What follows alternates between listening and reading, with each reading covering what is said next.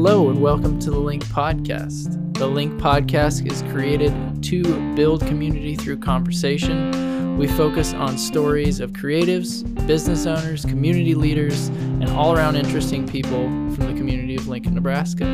We welcome you to come learn about your neighbors as we have conversations with them and discover their stories.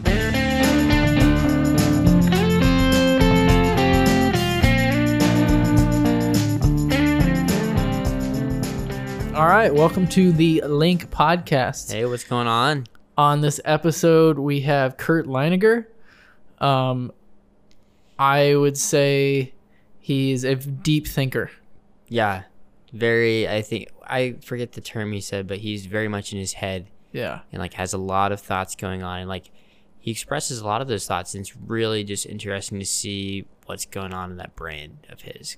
yeah, and I think, I think the thing that I love about every conversation I have with Curt is you come away with like feeling like you can tangibly affect change in your life.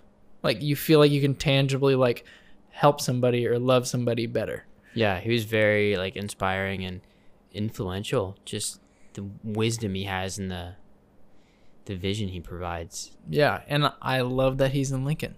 Yeah. So, New Jersey boy here in Lincoln is going to share some awesome theological thoughts with you. Hope you enjoy it. Yeah.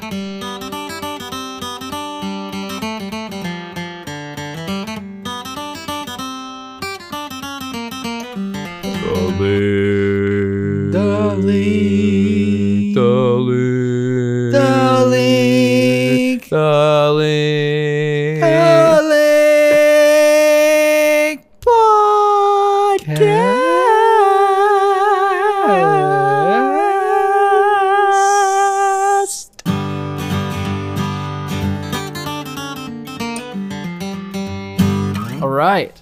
So, welcome to the Link Podcast. Hello. Hello. Uh, wanted to have Curt Leininger on here. Um, thank you for being on here. Um, he's been a great friend of mine and a great mentor of mine, and I really just wanted to dig into kind of his origin story and why and how you came to be in Lincoln, Nebraska.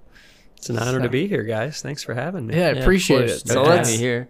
let's just kind of jump in. So, how how long have you been in Lincoln, and then like what led you to get to Lincoln, and kind of how did that happen? Yeah, you know, my family and I were we're almost at our two year anniversary. Uh, Sweet. yeah, two years in Lincoln, and uh, it was the summer of 2017 that my wife and I came to visit Lincoln, Nebraska. We had never been here in our entire lives, um, and we didn't know what to expect. But uh, we heard things and we felt a buzz all the way out in New Jersey um, just from some phone conversations and Skype calls that we had had with some people out here. And yeah, we just really sensed that this is something we needed to come and check out and explore. So You dove right in. Did, dove right did in, Not man. really check out. It was smart to have them get you here when it was warm out, before Yeah. before the ridiculous winter set in.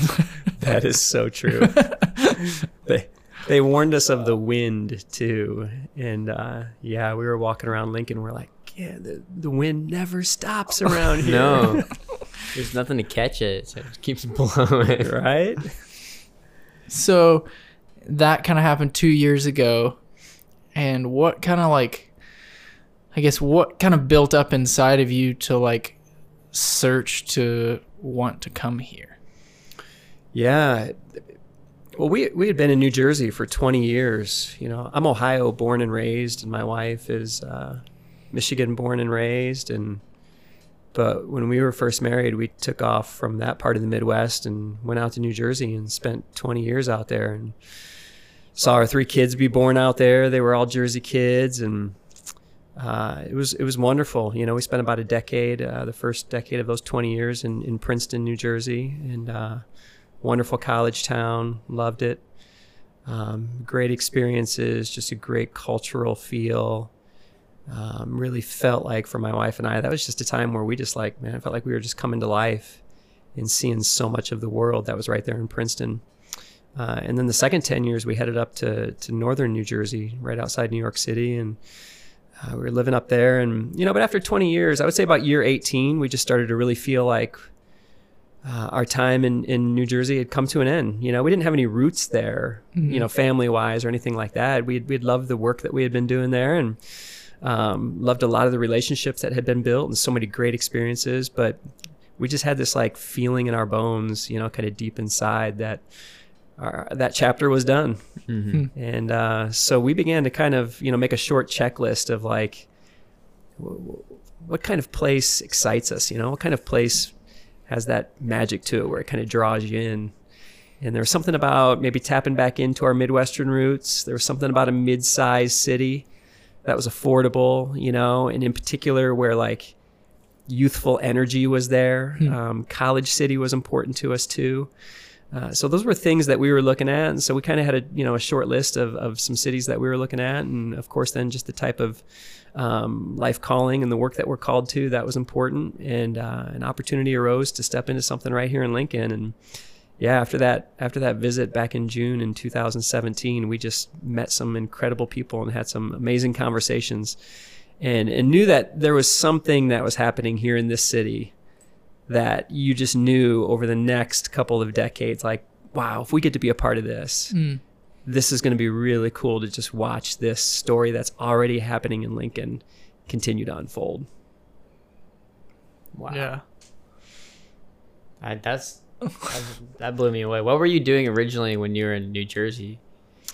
yeah well so you know back when i was in my mid 20s uh, which was 21 years ago um, i was really wrestling with like what, what do i want to do with my life um, i was working on a master's degree in public healthcare administration. I always had a heartbeat for just like just seeing people come together and seeing the vulnerable cared for um, seeing people who who maybe you know didn't get the treatment that they deserve. Like how do we, how do we get people just the services and treatment that they need? Like that that was always something i think just as a kid i just had a soft spot in my heart you know and wanted to dive into that. And um but Where, i was Where I do you think that came from? you know that's a good question. I think honestly from my mom you know my mom just she just had a soft spot in her heart and just Yeah. loved people. I was kind of a mama's boy you know. My dad was a total sports nut you know. He, he was like pitching you know big time college baseball and coached you know for a number of years. And i just didn't get his talent you know. So as much as i wanted to do that stuff like i don't know i just i just always had a, a soft spot in my heart for just people you know and, and seeing Mhm. people cared for and so even at that time, I think, man, it was like mid 90s. You know, you got a sense that like healthcare in America was moving toward kind of a disaster even at that time, you know? Mhm. And Yeah. so, so public healthcare administration and kind of stepping into that and maybe, you know, cultivating something new. But um, working on my master's degree, like it, it, it lost its magic. I wasn't enjoying the classes. Um, and I always just enjoyed talking with people about the big questions of life Mm-hmm. why are we here? Where did this all come from? What are we to do with all of this? You know, is this heading somewhere? Yeah. So, you know, kind of at that time in my life, it was like, man, I just felt like theological study and some philosophical study was just what I really wanted to dive into. And um, so, you know, had that opportunity and, and uh, working, went to New Jersey because there was a church there that I could work at. Mm-hmm. And it was Princeton, you know, it was a fascinating place. It, it drew you in as far as just the cultures that were there and just the opportunities to learn, but yet also serve in a church environment as a pastor. Uh, and, you know, that, that stuck with me for a number of years. Um, but after about probably 15 years of serving in a couple different churches, um, just frustrations started to settle in. Um, you know, I, th- I think some of it was just internal frustration, but then some of it was external frustration of things coming at us from from maybe even some of the religious communities around us. Mm-hmm. And my wife and I are people who, you know, we, we love to step into that which doesn't really have easy answers. We're okay with the tension. We're okay with gray areas Yeah. we're okay with just you know kind of stepping in and saying hey there doesn't have to be clean cut answers with this uh, but but people need to be here and love needs to be here and something needs to be done but you know, sometimes religious institutions they're, they're not okay with the gray. You know, they're Yeah. not okay where things get sketchy like that. So we had to step away for a little bit, and uh, my wife and I just started to do a bunch of, of bivocational stuff, working multiple different jobs. Um, and I was doing a newspaper thing for a while as a as a layout editor. Uh, my wife and I were working with this company called Transitions, helping people move out of their places and downsize and just get rid of junk they had been collecting for 20 to 30 years, you know, as they're selling their big houses out there on the East Coast and just doing some other things. But um, yeah, you know, we did that for about six years being bivocational and just really sense like we think it's time to kind of step back into the work that we love to do with a Mhm. community of people who are asking these same questions. Mm. Um, Do and you- that's what we found here in Mosaic. Do you think like working like bivocationally helped you like create like more of a perspective on like what you were doing before and like has like shaped who you are now, or do you think like you just like stuck with your guns a bit more? Yeah, it, it definitely was. It was challenging, Mm-hmm. uh, but it was good. Like it, it was good to to just engage with some work that I hadn't done um, for a number of years. Yeah. And you know sometimes just sitting down like doing the newspaper job like you know the the page layout editor and everything even though newspaper's dying business you know it's just a small town newspaper and like but just sitting down and doing that work it was a way for my i think head and heart just to clear up you know and just just lay out the pages for the day Yeah. you know meet the deadline go home and be done you know but Get then just your head. yeah, bit. you know, and then just have the freedom to actually just step out into our neighborhood without any expectations from any church employer, you know, and just mm-hmm. say, "Hey, how can we be here? How can we how can we bless? How can we get to know you? Yeah. You know, what, what do we have to learn? You know, because we we felt like we just really wanted to continue to learn ourselves just about the community that was all around us. Is that? Do you think you you do you think that cultivated in you what you feel like you're called to here?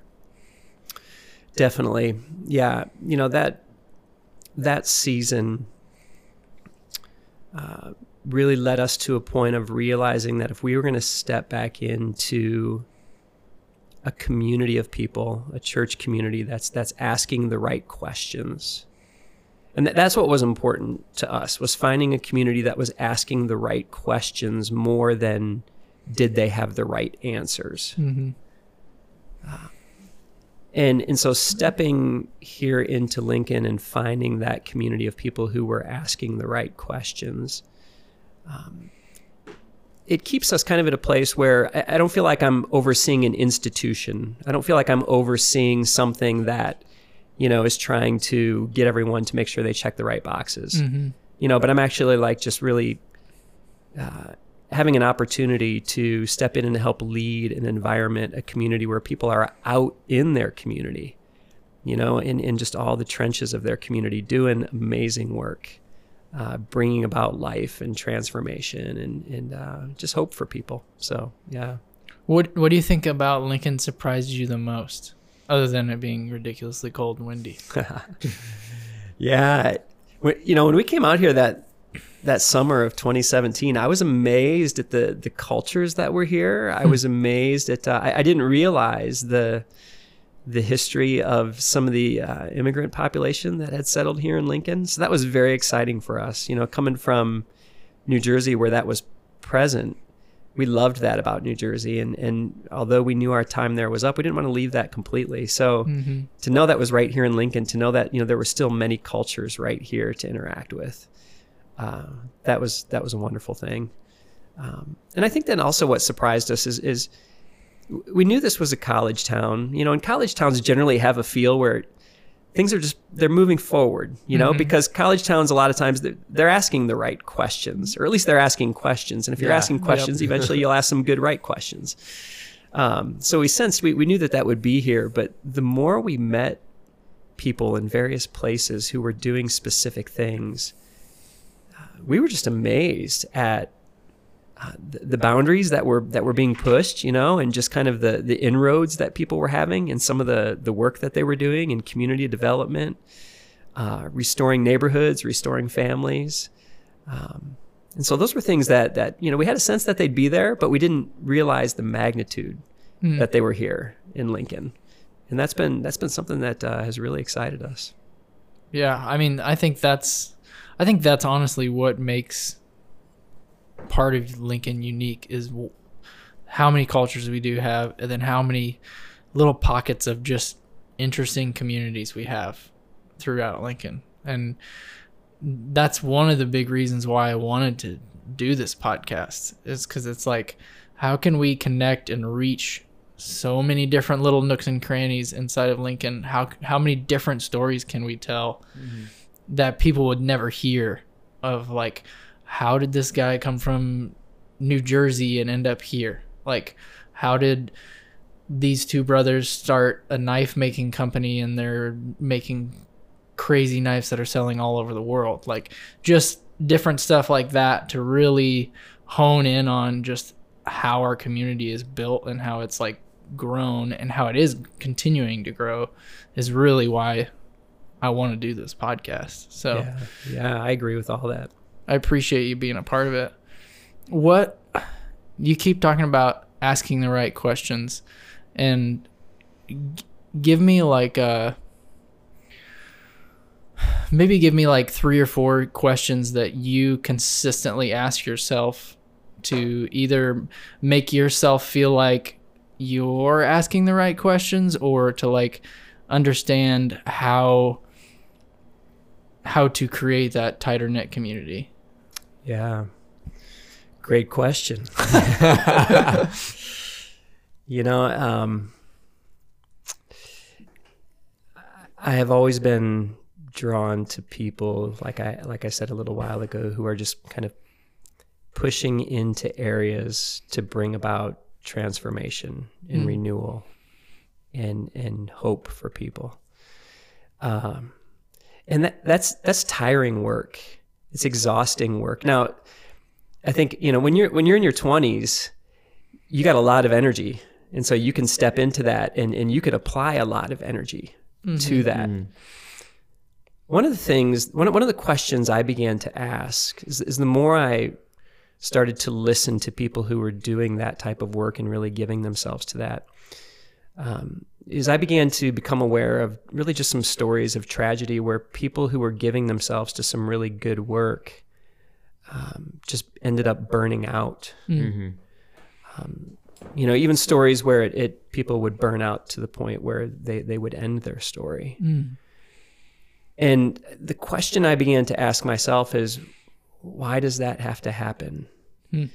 And um, I, th- I think you know f- when you're giving yourself to something, and when you're pouring your heart and soul into something, and when you're when you're pushing into new ground, and you're trying to push into boundaries. I mean, the, the status quo doesn't really honor that for the most part. You know, I mean, the, the status quo likes what's working for it. Yep.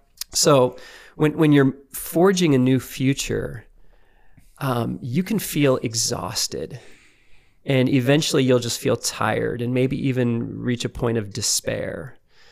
Um, and you, you either just give up, check out, whatever. So for me, it was like, how do we how do we help create a community of people who are doing this kind of thing, but where they realize, hey, let's support each other in this. But then also, and, and this is where, you know, I just mentioned, you know, my, my love and exploration of just theological questions. For me, you know, I'm a firm believer that the desire to do those things, the desire to bring about renewal and transformation and healing and hope, that's what the divine is all about. Mm-hmm. And so, not only how do you create a community where these people can support one another, but a community where actually these people would know that the divine is, is with you and actually able to sustain you and keep you going hmm. in the work that you're called to do. Um, so hopefully that unpacks Yeah. a couple of the questions, you know, that, that kind of led me to, to Yeah. this place. Absolutely. I think there's just there's so many questions that I hear people asking that I'm like, I don't think you're asking the core of the problem.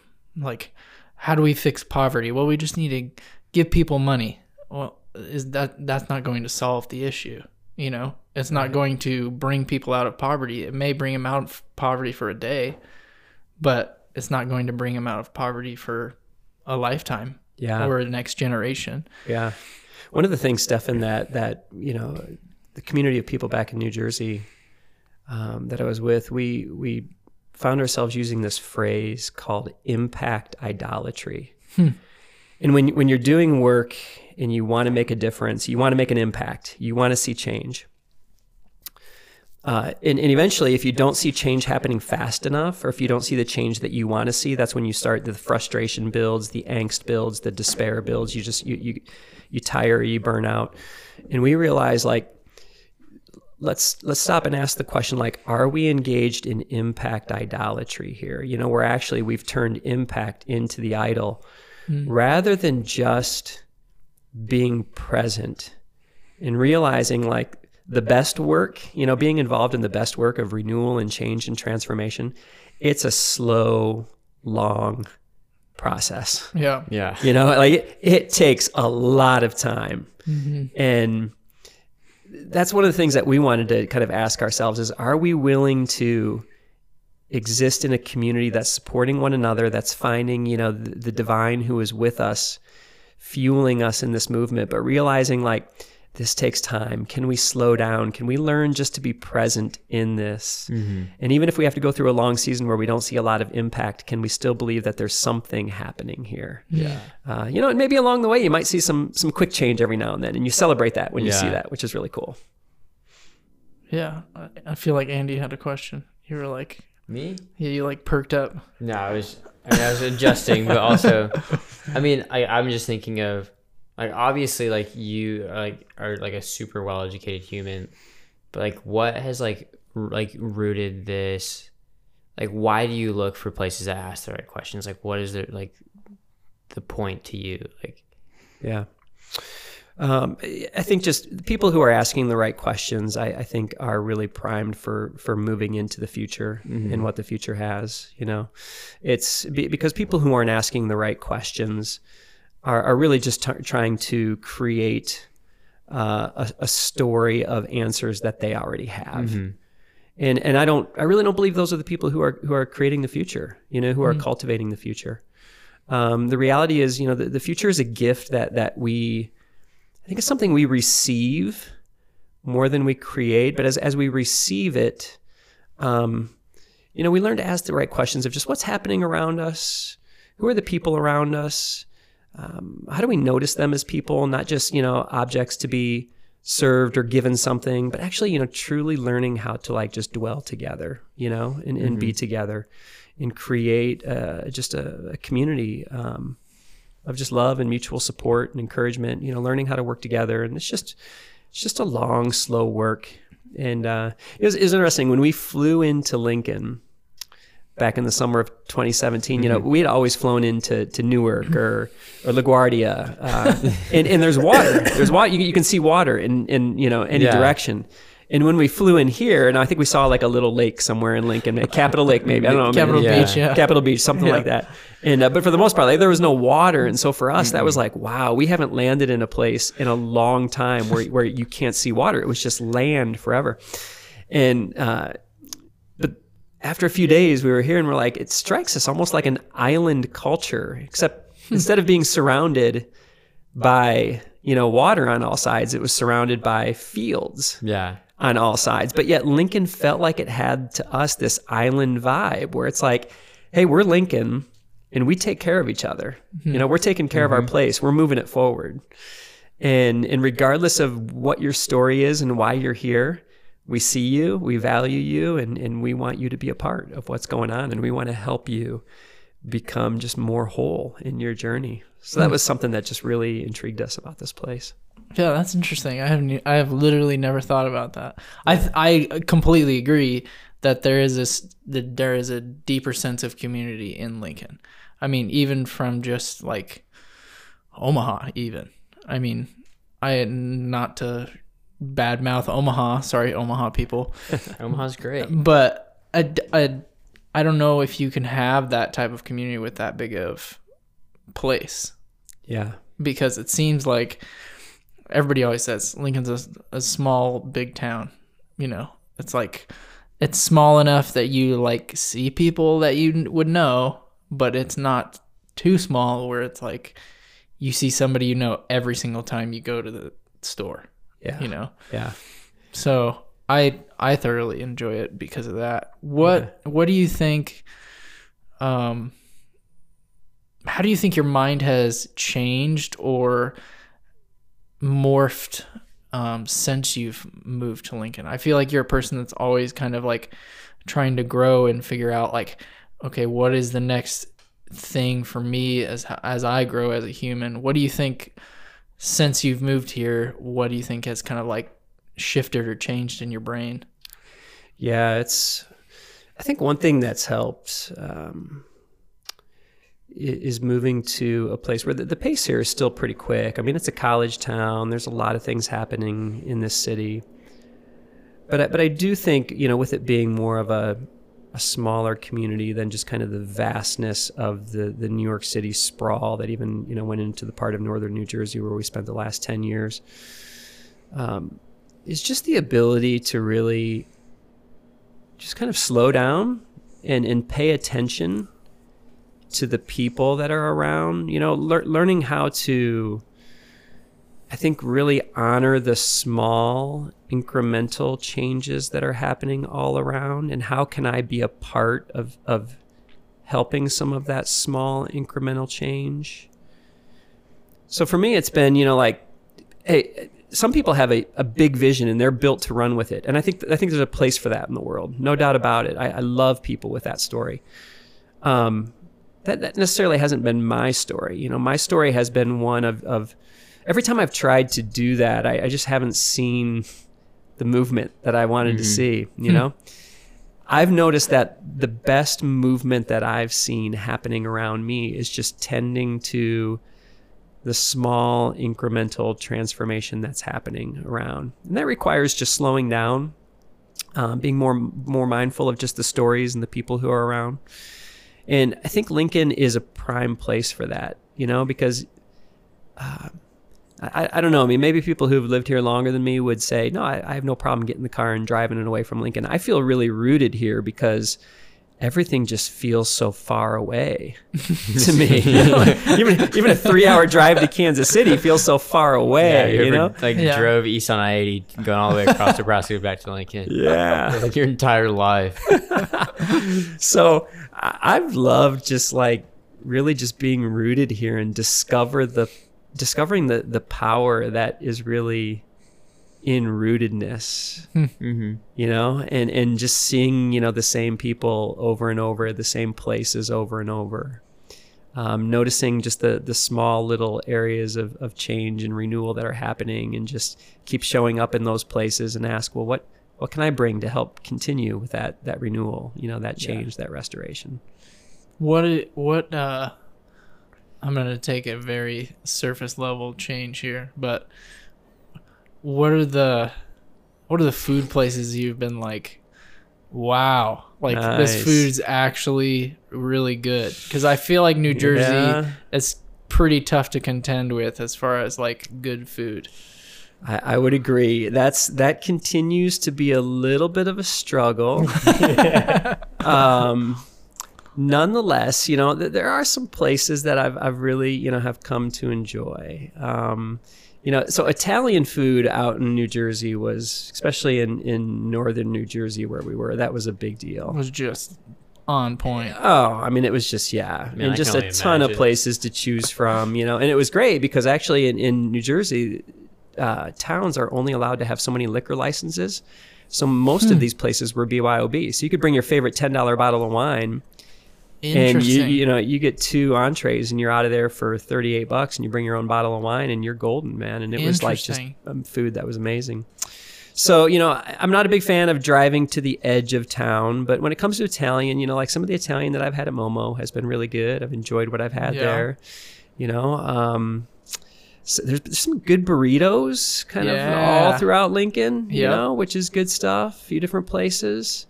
Uh, although somebody sent me to uh, what's the late night place uh, with the De Leon's? yeah that that was a yeah I don't know man the next morning I don't know if I was up for that you were you were thinking burritos good around town. The first one that popped in my head was De Leon's. Yeah. I, I almost had a De Leon's burrito for breakfast today.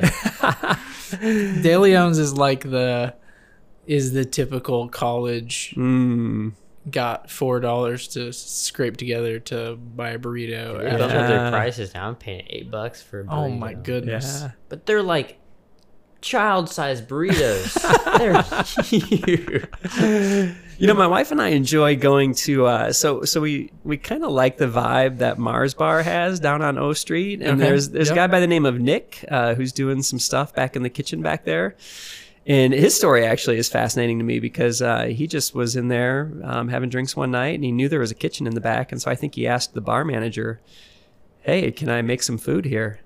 Uh, and, and he started making some food, and and so I think it's Wednesday through Saturday night, maybe it's Wednesday through Sunday night that he's there in the back, and it's a very small menu. The menu changes every week, um, but we love what Nick's been bringing. It's it's fun, you know, and that's that's the stuff that's fun to find. You know, the stuff that you don't always see advertised, the stuff that you don't always hear about. Yep. But this is someone who, and he had worked in some other, I won't, say what restaurants, you know, that he's worked at, but he's worked at some other restaurants here, but he just wanted to do his own thing and, and uh, really didn't have the creative freedom to do that. So here's a kid who, you know, he, he can't be over 30 and he steps in and, you know, says to the bar manager, Hey, can I start making some food? And That's we've, awesome. we've thoroughly enjoyed his stuff. Yeah. Huh. It's great. I'll have That's to. I'll have to go check it Definitely out. Definitely go check it out. That's, that's definitely been a favorite. What Yeah. have been like? What have been like? Community spots where you felt like maybe, maybe either like it reminds you of something from New Jersey, or like spots where you feel like, like oh, I can I can breathe here and I can just like hang out at this spot. Like what are what are different spots like that that you Yeah. found? Yeah, I think you know a lot of a lot of downtown Lincoln uh, and even just kind of the edges of downtown have provided that. Um, you know, some of the coffee shops right here in town are wonderful. You know, the the Bay Coffee Shop. I always love going there. I, I love the vibe of that You place. get you know, see Andy. uh, yeah, Yeah. I love seeing Andy there. Um, you know, Cultiva Coffee. I, I love hanging out at that place, and and it's always just so easy to strike up a conversation uh, with someone. You know, you're sitting there at the tables, and you're nice and close to each other. Um, you know, it, it just even walking the streets. You know, I think walking the sidewalks of, of kind of downtown Lincoln and and you know the heartbeat of of the city, the outskirts of the city, walking the sidewalks. It's people are approachable, you know, and, and I think for the most part, you know, people are living at a slower pace than what you would often see sometimes on the East Coast, you know. So just to even strike up a conversation and you start talking about whatever, you know, life, whatever's happening that day, work, you know, kids, whatever it might be. Uh, it, it's all good. Really enjoyed that. What I'll take a little another maybe deeper turn, I guess. What what do you think as far as like our our community as a like a climate?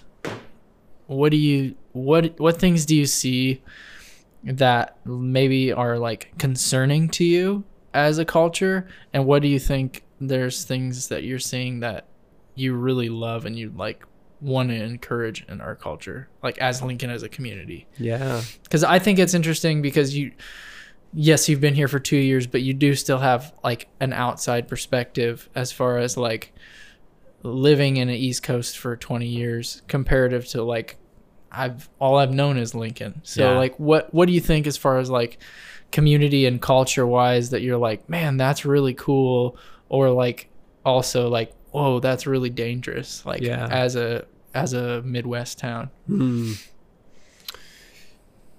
And You I know, I th- apologize for hitting so hard. No, with these no, that's good. That's good. Yeah. Because I didn't You give got a you good any. brain to pick, so we're gonna take I all love we it. can I love it. I didn't give you any any time. To no, this is prepare. good stuff. This is good stuff. Um, you know, yeah, just going back to, I think what Lincoln has going forward again is just the the the, the pioneering spirit, um, the ability to to ask questions and pu- and push boundaries and try new things. Uh, I, think that's a real positive for Lincoln. At the same time, I would say that you know, sometimes what I see in Lincoln is the same thing that I would see in pockets of the East Coast.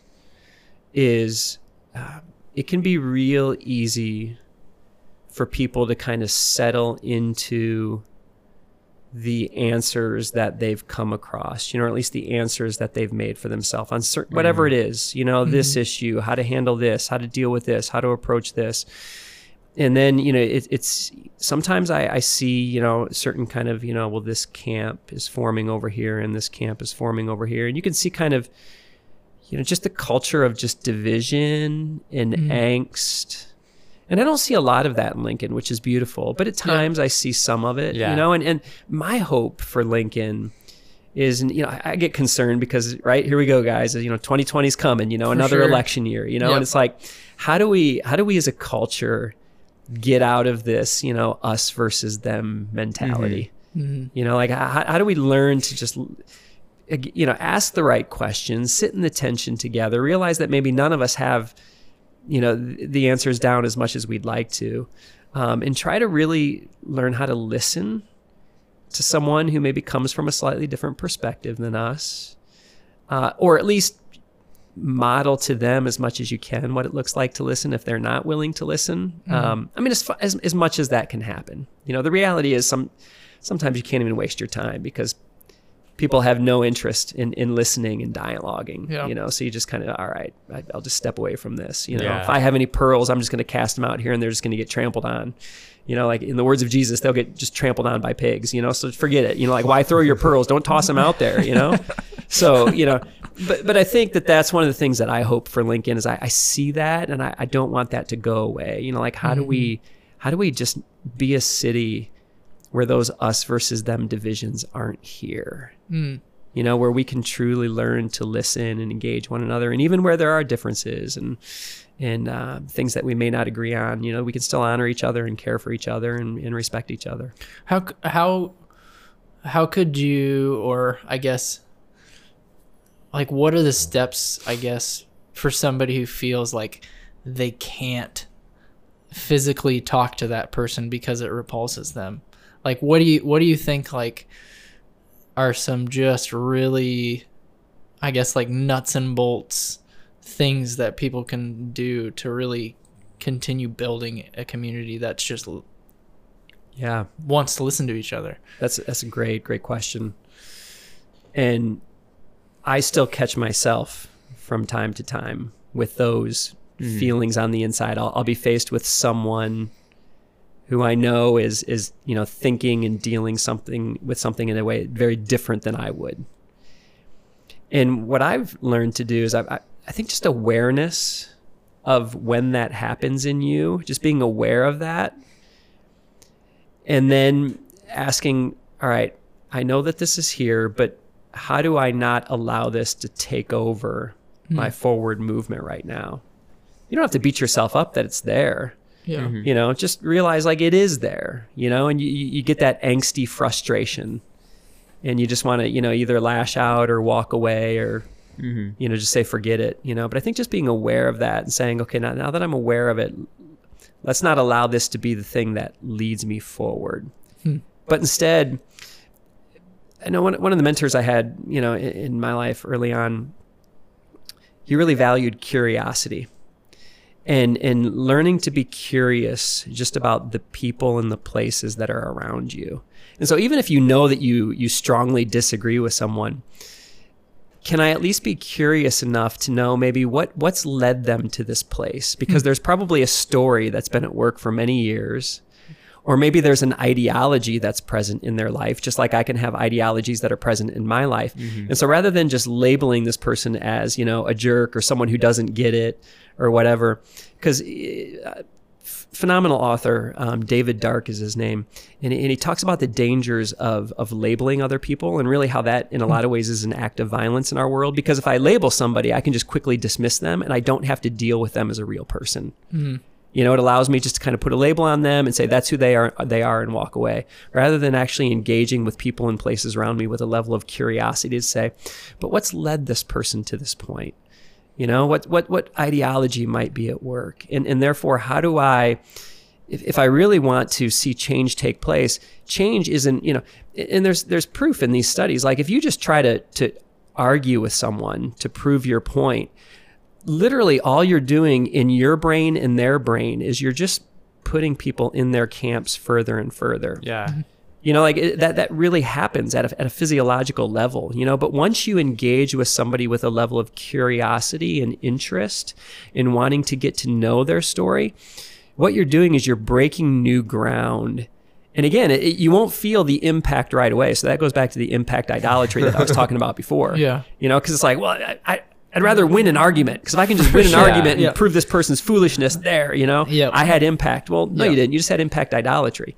You know, but but if I engage somebody with a level of curiosity and really, you know, like that's where that's where real change begins to take place and hmm. happen. And that, that's what I hope for Lincoln. I hope for Lincoln, like I hope that we see that happen more and more. You know, I see it happening in various places, and I, I hmm. hope that we can be a city, just a curious city, curious of each other's stories, why we are where we are, what's led us to to be at the places that we're at right now, the things that we think, the things that we believe, why we do things. Um, but then having that level of curiosity, we're learning from each other and together, you know, like like this beautiful community, we're forging a new way forward in, into the future that's before us. And that's honestly that's like one of the biggest things that I feel like my grandpa just instill, instilled onto our family is he's just the most I would like to have him on the podcast, but he's like the most curious person I've ever met. Still to this day. He'll come up to somebody and ask him just be like, "Hey, what what do you do? What does your dad do?" And and everybody's like, "Why are you asking these questions?"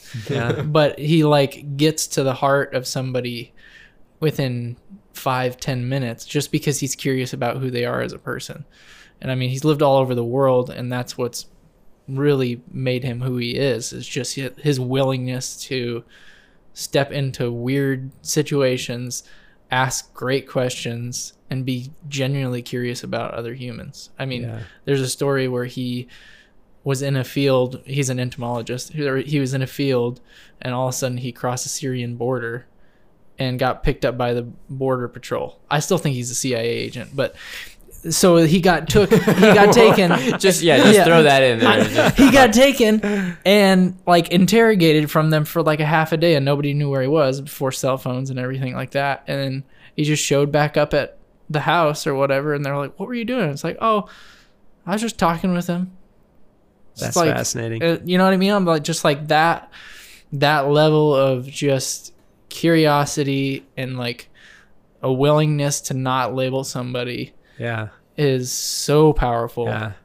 And, And, and, in today's world where, you know, it's, man, we live in an anxious culture. Yeah. We live in a divisive culture. So when you truly interact with somebody who, who, um, appears curious and who comes across as willing to slow down and listen and not having to prove brave. It- it- yeah, it really is. It's, it's it's bravery that you don't necessarily see it that way, but then the more you think about it, you're like, that takes a lot of mm. courage. Yeah, and and to even when when you interact with a person like that, it leaves a it leaves an imprint on you. Mm-hmm. Yeah, You know, there's you almost feel like, man, I interacted with something here that is truly unique and special. Mm-hmm. And let's be honest, you want more of it. You know, who doesn't want to interact with yeah, Yep. curious people who are slowing down and listening and asking, not afraid to ask questions, lots and lots of and who who doesn't want to hang out with somebody that is interested in them? Right? exactly. Yes. You know, Yes. because if if somebody's just interested in all they're doing, it's like, wow, well, I I don't want to talk about him. He's just going to talk about himself the whole time. Yeah. So, yeah, that's interesting. What What do you think? Um, we were talking about curiosity for a while. It made me think about this. Like, what's what's Very y- curious with you. yeah what What's your uh, right now? What do you think is like the thing you're most curious about? Like, what's what do you find hmm. yourself like either like going to sleep or like waking up in the morning going like, I wonder about this, and it could be hmm. it could be easy as like. I wonder why this record sounds this way, or you know, it could be as simple as that. It's just I've I ask people this all the time. I just think it's an, a fun question. Absolutely. Yeah. No, it's, you know, I'm gonna ask my, you next. Okay. So man, my, my prepared. kids, my kids Oh, bringing man. them here from New Jersey to, uh, from New Jersey here to Lincoln, you know, they were 17, 15 and seven when we moved here. So to watch them, I'm, I'm very curious to see how this move to Lincoln continues to shape and develop in them. Mm. You know, these these Jersey born and raised kids who never had Midwest experience. Um, and I, so a- as a dad, you know, I, I love watching that. So that's something that that's right in front of me every day. And, and just saying, you know, not how do I, I, I have no desire to control their stories or dictate what their stories turn out to be like. I just, I'm very curious to see w- what interests they have and how can I come alongside them and help those interests develop. So that's that's really something that excites me day to day. I think you know, bigger picture. Um, yeah, you know, it's. I think just looking at what's happening right now, uh, world history has always kind of fascinated me, you know, and, and especially kind of the rise and fall of empires throughout the long span of history. You know, um, whether it was the There's a lot of that. Man, a lot of that. You know, I mean, you, you look at the long span of history and just you know the rise and fall of empires, and you realize none of them were around forever. You know, and it, so there's these moments where I'm just like, what what about this nation that we live in here? You know, it's been a sure I, I've been a, a you know, I've been blessed by what America has to offer. You know, that's not not everybody can say that. Um, I think you know America is one of those things that's like there's so many things that we love, but then if you're willing to ask questions, you're also like, but why did it have to happen this way and this way? And so I think just on a on a grand scale, you know, one of the questions I find myself just you know asking or being curious about is like, where where is this American empire headed? You know, Mm. will it be here forever as we've known it? Probably not. Yeah. What will it look like? I don't know. You know, what's it going to require from all of us as far as the change and what's going to happen? and you're making my gears just go. So what? That's- that's so what makes you? What makes you curious, um, Andy? I mean, a really general one. What I'm doing with my life. That's a what I ask myself a lot. But um, like as like what you like you like kind of sparked this question is like when I think of like why people kind of like divide themselves is like I see it as like bits of like whether it's like fear and insecurity and like why like you kind of like turn a shoulder to somebody. It's like maybe not intentional, but it's like this person is different from me or this person's unfamiliar. So like there's like fear and insecurity on like like even like walking into like like walking through the park. Like I always like have this thought of like when you're like oh just taking a stroll like not everybody's gonna say hi to you and like you like instantly think oh that person's like a jerk a bad person, a bad person just because like you don't have any other thought about it. And so Yeah. how do you think like we can change that like kind of like stigma of like negative thinking about like the unknown hmm. instead of Or like, other posi- humans. Yeah, or like yeah. positive thinking. Yeah. So I mean like just example, like I just try to say hi to everybody I know. Like, yeah. We used to when we were kids. We lived on a cul-de-sac, so either they were neighbors or they were lost, and you could tell right away if somebody was lost or if they were a neighbor.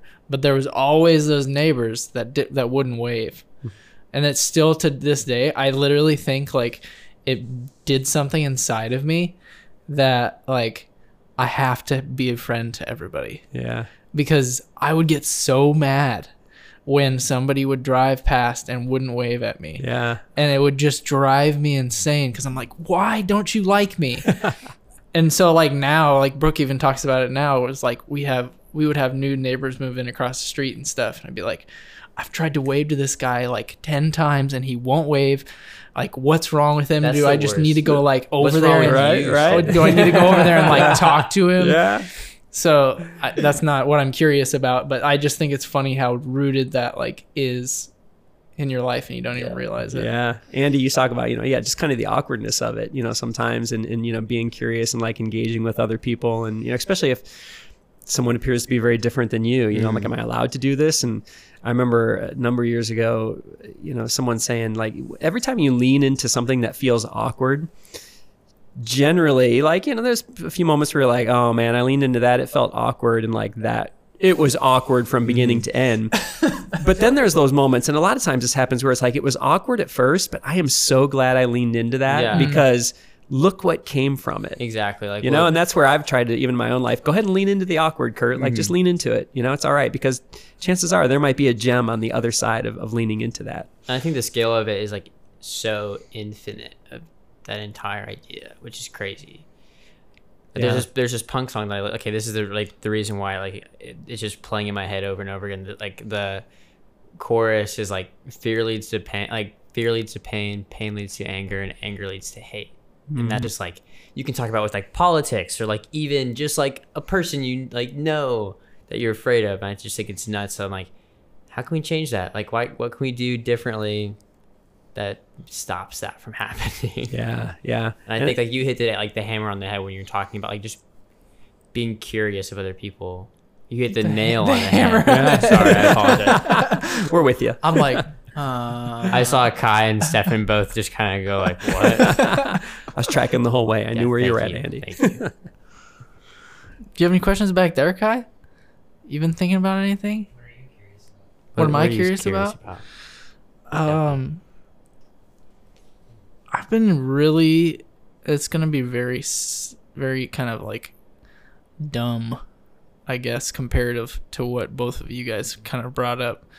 But I've just been curious about like how to not feel like there's never enough, and like how to how to break like the cycle of because there i feel like in america there's like it, it's always kind of said that like you can have as much as you want and you can get as much as you want but it's like if you're in a certain mindset it's never going to be enough Hmm. so like that's where I've like th- been thinking in my in my head a lot is like as I'm like bringing a new child into the world, I'm like okay, like how do I make sure that one this kid feels cared for, but two like doesn't feel like he doesn't have enough or that there's some sort of this scarcity that we don't talk about when we have everything we have and that's kind of like been on my mind a lot it's like what how do you not create a scarcity mindset when you have so much Yeah. That's such a great, curious thing to sit with. but yeah and I, I and I I'm like literally not even anywhere close to Mm-hmm. figuring it out but that's where I'm at I'm just like Dude, that is so nuts. that I'm having a kid yeah That too. Yeah. but I mean, like, I see it as just like a balance and like maybe your approach to it of how you create it versus like, Mhm. Like I have no clue. That's crazy. That's crazy to think about. Well, I mean, you just think think like American culture, and then think like your family growing up. Mm-hmm. Was it? Was your were your parents always talking about like how they didn't have enough to pay this, or like enough to do this, or enough to do this, or was it like, yes, we have enough, like we don't need X. Yeah. you know like what was portrayed.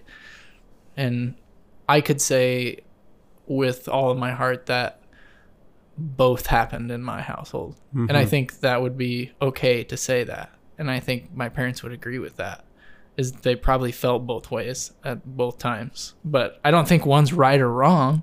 Right. but it's also like how do i create do i just feel like i need to make more Mm-hmm. do I always make more so that they feel like they do they always have enough? Yeah. Yeah, I don't know.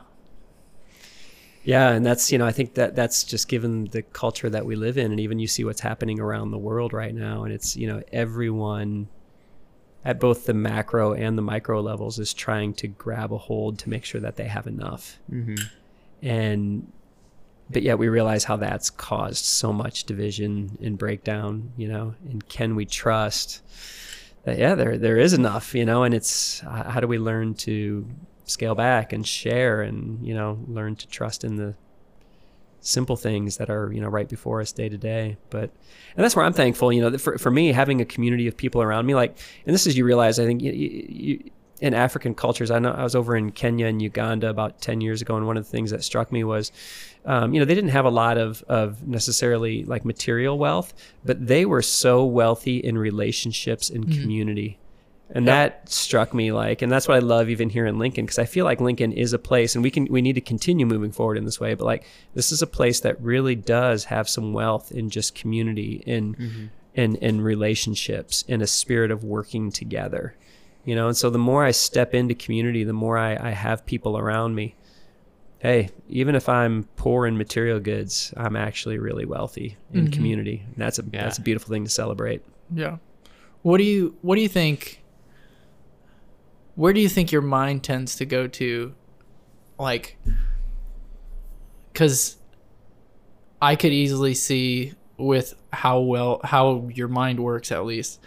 Do you think your mind automatically goes to positive, or do you think it goes to like curiosity and questioning? Like, wh- where do you feel like your mind ends up normally? Yeah. It's this is this is a process I think that each of us have to develop in ourselves. I think there's some people out there who are just naturally bent to curiosity and and you know are not afraid to just keep asking questions, but I think for the most part, you know, it's it's not necessarily our natural instinct to want to keep growing in in curiosity. Mm-hmm. And so I think it's something that you, you, you just you know mindfulness is a word that we toss around a lot. You know it's just being mindful of of you know what am i really experiencing in my life on my insides? You know can i day to day? I I try in my own life to just observe myself non-judgmentally you know mm-hmm. creating a space where hold on let me just step back observe the day. Let me just kind of take a look at myself you know observe what happened and, and do this in a non-judgmental way.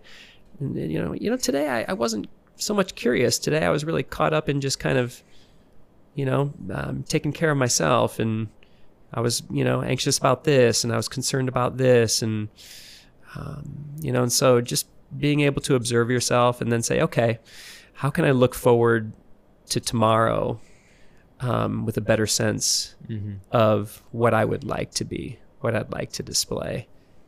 Um, and then even just you know getting out of bed in the morning and having some type of tangible practice that reminds you of that. You know, for me, it's just when I get out of bed in the morning, I put my feet on the floor and I, it's, I, I rub my toes and my bare feet on the floor as a way of just grounding myself and reminding myself of this is a rule of life that I've created for myself to remain curious, open, live from a place of gratitude, you know, for the another day to do this. And it's just a simple practice of just grounding myself in that day. So it, it's a process. It's something that i think we all have to develop Yeah. in our lives. Otherwise it it's not often our natural bent. Yeah, I completely agree.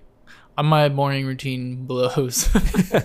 I'm like roll out of bed, and like, in unless I have ten minutes to get somewhere, I'm like, mm, eh, I'm probably gonna go back to sleep. Like I just that's just I don't know if it was from like touring or what, but it was just like you roll out of bed and you're gone. Like that's it. And I've I've tried to have a morning routine and it just I can't. sucks. My so I'm I'm no, I'm have- working we on have this Excellent morning routines. It's just lay out of like lay in bed until you have to. until you Yeah, that's right. absolutely have to. Until But I I can't lay here yeah. anymore. yeah. until I have to be at work in ten minutes. That's pretty much Yeah. it. But like, that's like, it's hard. But also, once like if you've done it, like, I, Mhm. like it's, It's the worth best it. feeling. But I don't know why it's just the hardest thing We'll work on it together. for some reason. It's crazy. Do you set time for yourself, Curt, to like to reflect, or is it just like a kind of like a thing that's constantly happening in your head on like, like okay, like I did this today because of this, or like do you like have like an hour every evening where you like sit and write, like Uh, kind of like annotate your day or like your thoughts? no it's it's definitely not that long you know it's it's it's little moments. I found for me it's just being mindful of little moments throughout the day. So you know I, I try to be mindful of just how i tend to distract myself with things you know so instead of like the instinct is always there to pick up our phones and look at it in any in any mm-hmm. down moment we have you know so just realizing like you know i'm, I'm just going to leave my phone in my pocket right now and i'm, I'm going to resist that urge and instead I'm going to utilize whatever it is. You know, is it this 60 seconds sitting here at this stoplight, or is it waiting in this line at the checkout lane? You know, like just looking for those natural moments that are already there. Because the reality is, I can't. I can't make this time in my life. All I can do is cultivate the space that's already there and learn how to use it in more effective ways. So for me, it's been how do I do that? You know, at night, you know, I, I love to entertain myself, you know, listening to music or watching a show and, and that's great, you know, but it's sometimes like it's, how do I have, you know, at least a couple nights a week where I can just pause and reflect on what's happened in that day or the last two or three days, you know, and yeah, there's a, um, Saint Ignatius uh, has this prayer of examine. It's called, and, and it's a it's really just a process of looking back at the last 24 hours, being mindful of things that you're that you're filled with gratitude because of these things, and not it's not like creating a thank you list. Hey, thank you for this. I'm grateful for this. I'm grateful for this. But it's actually going back and save savoring those moments again. Mm so a food that you ate, like recall the taste and what it was like. That person you met and the conversation that you had and what it was about that that you like savor that, you know, that that moment you had of of engaging in your work, whatever it is, and like you felt yourself coming to life. You know, like so that's where it all starts, you know, and then it's going back and, and reflecting on your day. Like, what were things I felt today? What, what were moments where I was happy and excited? And like, you know, these were good moments, you know, and recall those. But then what were moments where I look and I'm like, man, I felt angsty here. I felt frustrated here. I felt just full of anxiety here. And again, it's just, it's just, um, being aware in a non-judgmental way of these were things that I felt today. And then for me, it's opening myself up to, you know, the divine to say, okay, you know, God, what do you want to say to me about these things? I'll listen. And then after I listen, um, and then I look to the next day, I look to tomorrow and say, okay, based on these things that I've just savored, these things that I've noticed about myself in the last day or couple of days, here's what I hope to be tomorrow. Here's the progress I hope to see happen in my life. I'm going to commit myself to that. So for me, just that that prayer of examine a mm-hmm. few different times throughout the week, and that's just a process that you can go through, um, you know, for 10, 15 minutes. But um, for people who don't know that, I actually have a link. If you guys, you know, when you put the podcast out, if you Absolutely. want to throw that on there, there's a great little resource that people can tap into. Um, a Jesuit priest who teaches people, um, you know, that prayer of examine and just a beautiful way of like being just more mindful and aware mm-hmm. of just what's going on in your life and, and um, really stepping into just what tomorrow has for you and what you're becoming. Yeah. Do you have any any words of encouragement or anything like that for Lincoln uh, as we kind of wrap up here? Man, I just th- I just am I'm at a place of gratitude for Lincoln. You know, I I savor this town and the people that are a part of this city. Uh, so, uh, more than anything, just a big, really big thank you to this city because for my family and I, a move and a transition isn't easy, uh, but we have just felt so much encouragement from this place and the people in this place. So keep going, Lincoln. Do that. You know. I have a I have a request from the producer. Let's hear it. Uh, so, being a Christian, what what do you where do you think it became like an okay thing for you to be okay with the gray? Like when when did that happen and like how did how did that come about and like what what kind of like made you deconstruct or reconstruct how you viewed that? Yeah. Good question, Kai. Yeah, it's a great question. Yeah, I he like it. There quietly nods his head. well, it's you know, seeing just the the beauty that comes from being curious. Um, and so for me, I think just when the curiosity started to build, you just you find yourself all of a sudden realize like I, I grew up in a very specific story. Hmm. I grew up in a very and, and in particular, all of our stories are I don't want to say everybody's story is pretty small because there's some people out there who, who they grew up in the midst of some pretty big stories. But I think for a lot of us, like we grew up in a, you know, story that was pretty small. It was our corner of the world. And for me, it's just, you know, being curious. I found myself all of a sudden realizing, like, but what if I had grown up there? What if I had grown up there? What, you mm-hmm. know, how would I be interacting with the world and ideas and beauty and reality and truth and all of these things that we wrestle with? And I think there was this sense that for me as a Christian, this reality that, uh, in particular, Jesus never um, frowned on that. You know, he never scolded anyone for that. You know, I think there was this sense of, in fact, with, with Jesus, you kind of saw those who were often on the outside. He, saw them as insiders, you know, and those who thought that they were on the inside of everything that was happening, Jesus often, you know, had to confront them like, no, you guys are actually on the outside, you know? And so you just, the more I interacted with the life of Jesus, I think there was just this sense of, it's okay, you know, to be curious and ask questions and and to trust that um, ultimately I, I want to search for what is is good and beautiful, and I believe that that at the end of what is good and beautiful will be true because hmm. truth is good and beautiful. Hmm. So rather than say I have truth, but then you know exercise that in some type of ugly you know Yeah. combative like that's truth truth is beautiful. Truth is good. And so i want to keep pursuing that which is good and beautiful and i'll i'll believe that truth is at the end of it. And the longer i do this the more that i engage with this the more that i see in particular um jesus at the end of that road you know but even that can be in someone who i meet who you know they wouldn't say that that's true for them but in some way I see goodness and beauty in them and it's it's like I'm almost seeing Christ in them. Mm. So, you know, th- that's what it looks like for me. So I just share that with the listeners out there and you know, that that's some of my story and that's allowed me to kind of just step into some gray areas and say, let me let me keep pursuing that which is good and beautiful. you know, just relationship with people learning stories, being curious, loving people right where they're at, giving them a space to to be in process where they're at. To love people is to love a process. Doesn't matter if it's a if it's a friend, a coworker, a spouse, a child, you know, when if you're going to love a person, you're going to love a process because people are constantly changing. I'm constantly changing, everyone's constantly changing around me. So just, you know, creating the space for that. That's beautiful. Curt, you're so good at what you do.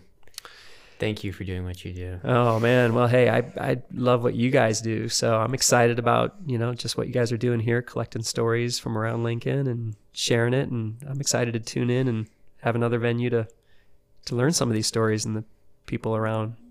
Absolutely. Thank you. Thank you You're so welcome. much, seriously. Sweet. You. Bingo. Wow.